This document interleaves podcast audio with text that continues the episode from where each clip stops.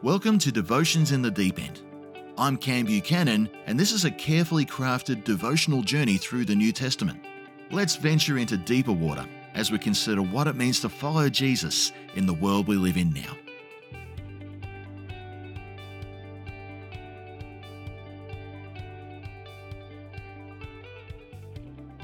Welcome back to Devotions in the Deep End. We're slowly working our way through three chapters in the Gospel of Matthew called the Sermon on the Mount. In this episode, we're going to jump into the fourth beatitude, and this is found in Matthew chapter 5, verse 6. Blessed are those who hunger and thirst for righteousness, for they will be filled. Now, this is the part of the Beatitudes where the crowd is being challenged to go hard or go home. The hard or home outcome is based firmly in where they would direct their hunger once their lives have had some old appetites removed. The world, as the first century Jews knew it, had many methods available which would try to call the crowd home, as it were. There would be coercive calls to return to the folds they came from, calls to feed the hunger for things past. The way of the Roman sympathizers was one path of least resistance. The Pharisaic law was something like comfort food in that it was quite familiar. The temple and the priesthood gave something tangible to fix their sights on instead of focusing on an unseen kingdom. And there was the outright pagan way of the neighbouring nations seeking to lead them astray as well. Up there in the less religious region of Galilee, this was also a very big option. But Jesus offers a very different sort of banquet. Instead of sin and its consequences, develop a new craving. Jesus says to hunger and thirst for something called righteousness. Now, biblical righteousness is spoken of in at least three key ways. First, righteousness was spoken of to some degree as a kind of legal position before God. The Jews were taught by the Pharisees to pursue this type of standing before God by following the Mosaic law. The tighter the law keeping and the more stringent and disciplined they were in behavior and ritual, the more legally righteous they would be. And then perhaps that type of righteousness in a critical mass of the population would be the key to establishing the kingdom. But when we read passages like Romans chapter 9, we start to understand the shortcomings of this thinking. The Apostle Paul writes this in verses 30 to 32. The Gentiles who did not pursue righteousness have obtained it, a righteousness that is by faith. But the people of Israel who pursued the law as a way of righteousness have not attained their goal. Why not? Because they pursued it not by faith, but as if it were by works. The Pharisaic way involved a lot of work and a lot of good intentions, but their hunger was misdirected and costing them. It was work without trust, action without faith attached to it. Meanwhile, we read that the Gentiles, that's a wide ranging word that describes everyone outside of Judaism, including you and I. They, through faith, obtained this position before God through Christ. In other scripture, this is called imputed righteousness, or that which is credited to us. In the first century, one group of people pursued this with works and fell short. The other much larger group obtained it through faith and not their works. Now, it can be credibly said that the first three Beatitudes are the journey of obtaining this position. Consider the journey you were on as you came to faith in Christ. Hopefully, we came to a realization that our religious works don't stack up. Our good, in fact, does not outweigh the bad. And despite all we bring to the table, we, in and of ourselves, are spiritually impoverished.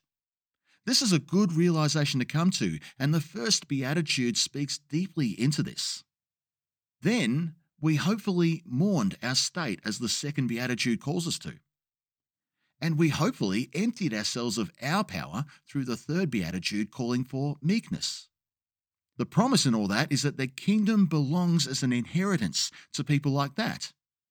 How can any of this be if righteousness is not a factor? Through these first three Beatitudes, the legal transfer from unrighteous to righteous has been accomplished. Then, building on that, righteousness was also spoken of as a moral way of life under God. This idea of righteousness speaks of the character and conduct of a person that would please God.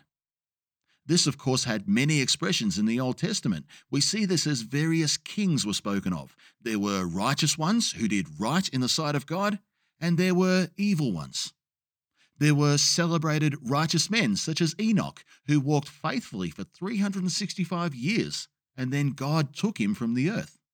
There was Noah, there was David, and others, and of course there was Job, who the Lord points to as an upright and blameless man because of his righteous lifestyle. And a hunger for righteousness, in the way Jesus describes it, is mainly to do with this it's a craving to live righteously, to develop an overwhelming appetite to live the right way under God. However, we must understand we don't find salvation because we live this way. We live this way because Jesus saved us. We've entered the kingdom, and that puts us in the perfect environment for complete wholesale change, inside and out. One amazing theologian, R.T. Kendall, defines the kingdom of heaven as the realm of the unhindered and ungrieved Spirit of God. In that sort of kingdom, we become more aware of what the Spirit calls us to and what He empowers us to do as well. This is where grace kicks in. Grace has a twofold definition Unmerited favour is the common one, which speaks of salvation by God's means, not ours.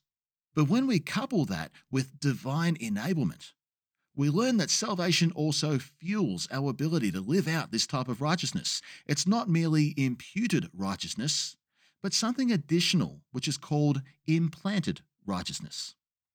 When we consider righteousness in that light, we realize that Jesus wants us to crave a way of life that excels because salvation gives us power to live a whole different way. And finally, righteousness is spoken of with a social aspect. Throughout the Old Testament, we read of an expectation of social righteousness.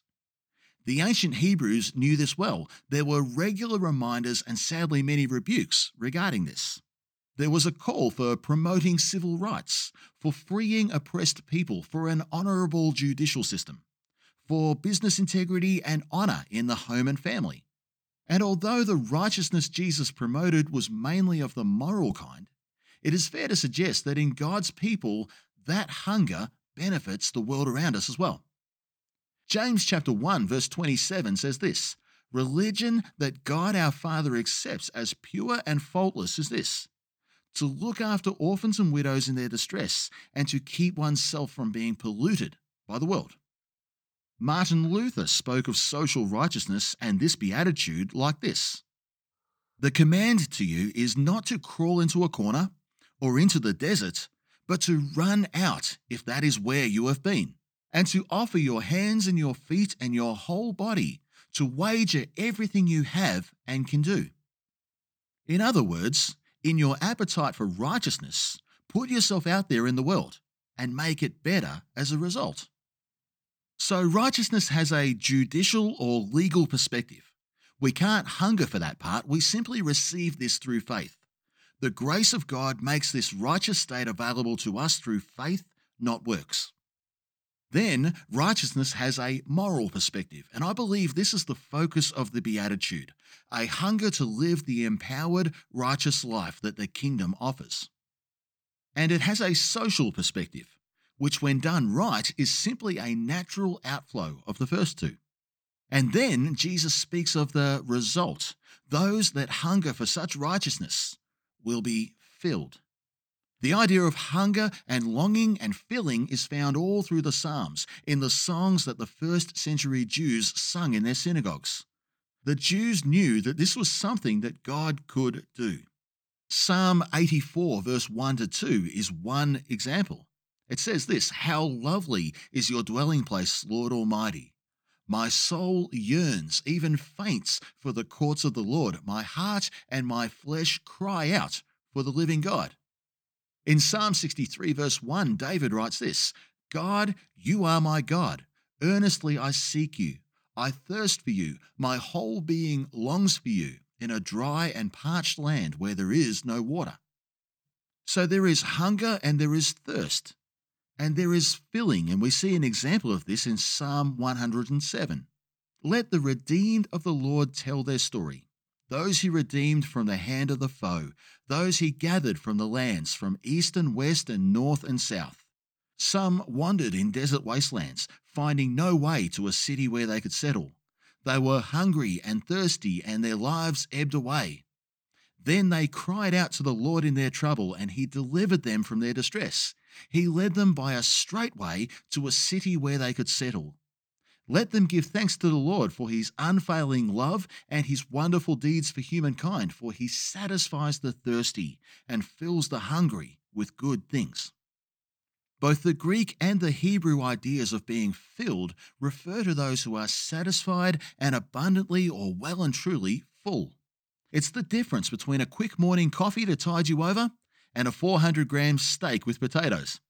There's a huge difference between the two. And the filling Jesus was speaking of here was not the coffee for breakfast variety. And like all things pertaining to the kingdom, there would again be a now and not yet aspect to this. In John chapter 6, verse 35, we read of the now idea in the words of Jesus I am the bread of life. Whoever comes to me will never be hungry again. Whoever believes in me will never be thirsty. When we are made righteous and pursue righteousness, a satisfaction will come with that. If you're not experiencing that at this time, I would encourage you to look at your diet and what cravings you are seeking to fill and how. And there is a then aspect as well. We see this in places such as Revelation chapter 7. Let me read this to you. These are they who have come out of the great tribulation. They have washed their robes and made them white in the blood of the Lamb. Therefore, they are before the throne of God and serve him day and night in his temple, and he who sits on the throne will spread his tent over them. Never again will they hunger, never again will they thirst. The sun will not beat down on them, nor any scorching heat. For the Lamb at the center before the throne will be their shepherd. He will lead them to springs of living water, and God will wipe every tear from their eyes.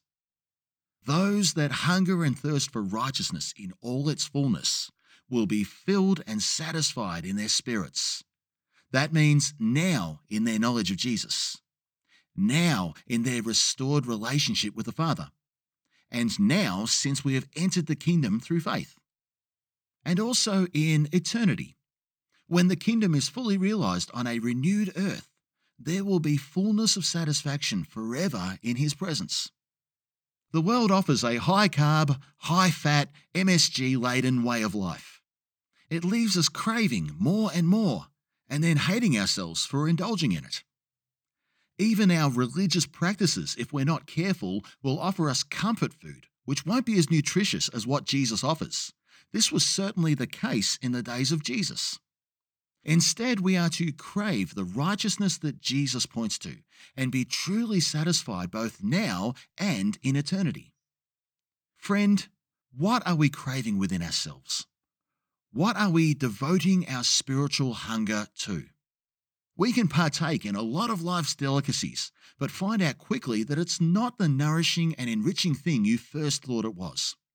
There's a trend for fast food outlets to offer so called healthy options and we chuckle cynically at that because we all know that's not necessarily true. A sinful life offers enlightenment and quick fixes and even regret free outcomes. Yet it never delivers on what it promises. A hunger for this sort of life will leave us unsatisfied in the long run and will always be craving more of the wrong things. But a hunger for righteousness does the exact opposite. It leads to satisfaction because it just works. And it leads to eternal satisfaction as well. Eternity in the kingdom seems like a pretty good thing to crave, if you ask me. One writer said that there is perhaps no greater secret of progress in Christian living than a healthy, hearty spiritual appetite. And I believe we need to take stock of the things we have an appetite for and adjust those things if necessary. Every believer who repents and switches allegiance from the agenda of themselves and the world to the agenda of the kingdom of God should develop a craving for the things that this kingdom stands for. After all, you've realized your spiritual poverty, you've mourned your own state, you've put to death the old self, you've emptied yourself of your own power through the position of humility and meekness. That sort of salvation experience means that there is none of you left in there, and it's all Jesus. Having just enough Jesus to get by and get into eternity sounds great, and I'd say it's certainly theologically possible. But generally, people who engage with faith in that surface level way rarely go the distance because they haven't lost their appetite for the world, and then they wonder why they're not satisfied with Jesus. Imputed righteousness empowers us to live out implanted righteousness, and that's where the appetites change and the satisfaction and the filling comes in. And beyond that, the whole world benefits when that righteousness goes social as well. So let me ask you one big question What do your cravings say about your faith? Friend, there is so much more to experience in a life of faith, so develop a craving for it.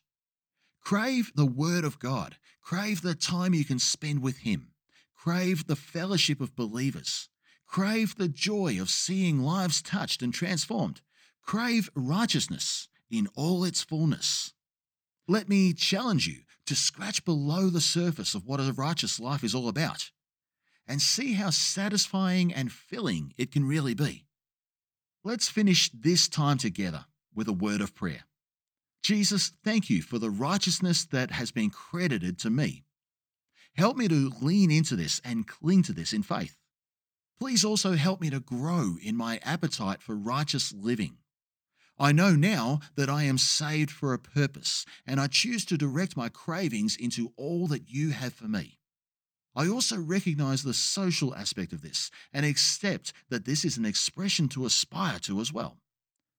So help me to do this well, so that the world around me will benefit both from your righteousness in me and the righteous way of life that I am now empowered to live through your grace. Amen. Thanks for tuning in. To stay in touch, like our Devotions in the Deep End Facebook page and subscribe on Spotify or wherever you listen to your podcasts. I look forward to catching up next time.